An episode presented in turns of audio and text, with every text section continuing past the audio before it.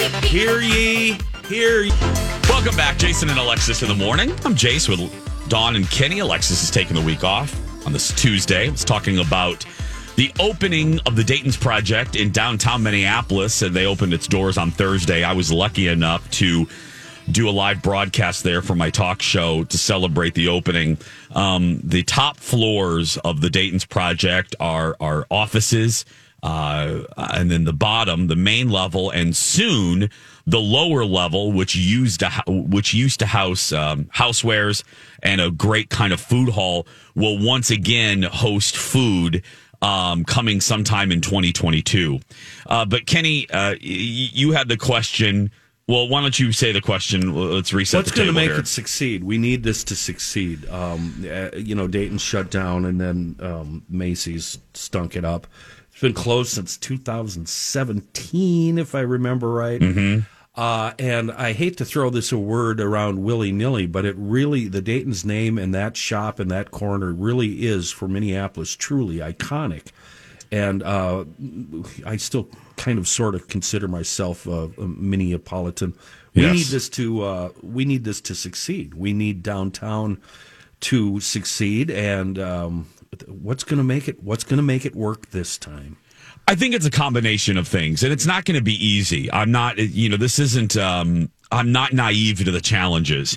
Um, other, you know, stores have come and gone, uh, Dayton's included, uh, and it hasn't worked. We've lost, even in the time that I've been in Minneapolis, which is about 27 years, we've lost Neiman Marcus, we've lost Saks, we've lost Dayton's, um, we've lost JB Hudson, we've lost, uh, uh, uh, I could go on, Barnes and Noble. Anyway, this is not going to be easy. It's going to take a few things.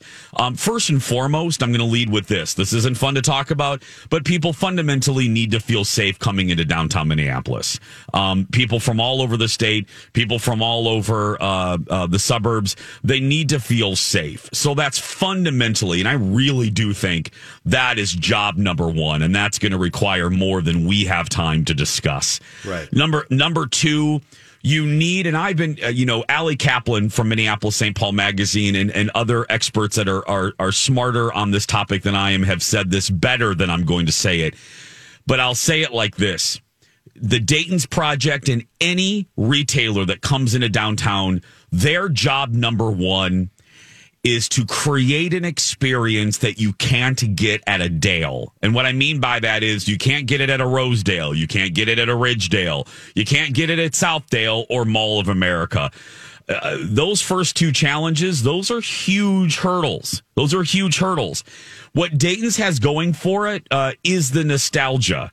Um, is the fact that I, Kenny, I was, I am, and have been blown away by the we had a we had a good crowd yesterday of about 40 or 50 that came down to watch the show. And the amount of emotion and the amount of stories that people just wanted to tell me about what this store meant to them. Uh you know they came there with their mother they came there with their grandma they got santa bears. If dayton's if the big wigs in new york can figure out how to make the Dayton's project kind of like the living room of downtown, the center of downtown, and create and create an experience mm-hmm. that you can't get at the Dales. Bring back some of those traditions. You have to you have to start you have to be a vessel for traditions. You have to be a vessel for traditions for people. Yes, because those family moments, I've heard about this since I moved here Yeah, I- in yeah. 2000, you know, 16.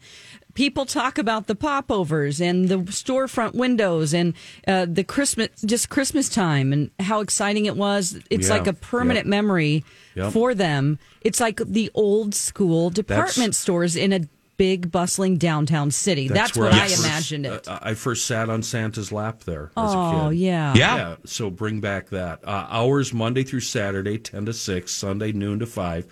And if you're listening from the burbs or way, way out the outland, um, you can park right next to Radisson Blu on Yes. 7th Street. You'll, uh, Okay. it's a ramp. You'll see all the signs at street level. Uh, 7th Street is a one way westbound right? Yeah, westbound. Mm-hmm. Uh, and you'll see all the signs right on the street, so it's nice and safe. Just pull into the ramp, and you're all connected right there. Yeah, That is the parking. information, Kenny. I'm so yeah because the other thing that people say when they oh I don't want to come into downtown they're worried about parking which I get. So Kenny's absolutely right. That's the ramp. I've been parking in that ramp. I always call. I ramp. still. Yep. It's a great ramp. I still call it. I always call. I'm parking in the Dayton's ramp, or I'm parking in the Marshall Fields ramp. It's super easy, and um, and I do feel safe in there.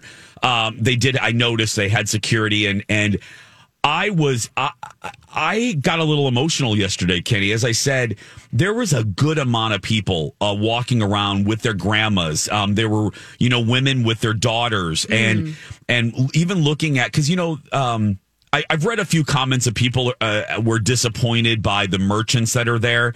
I, I also need folks to realize this is just the beginning. Yeah, it's not done. These these guys, these men and women in New York, and I can't blame them.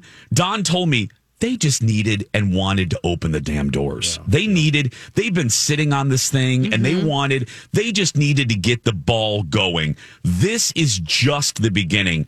The food hall, as I said in the lower level, that won't even open until uh, probably second quarter 2022.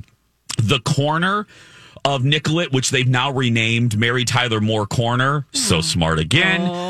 Um, the that corner entrance right there on Nicollet and what is that, Kenny? Eighth? No, seventh. seventh. We- Seventh.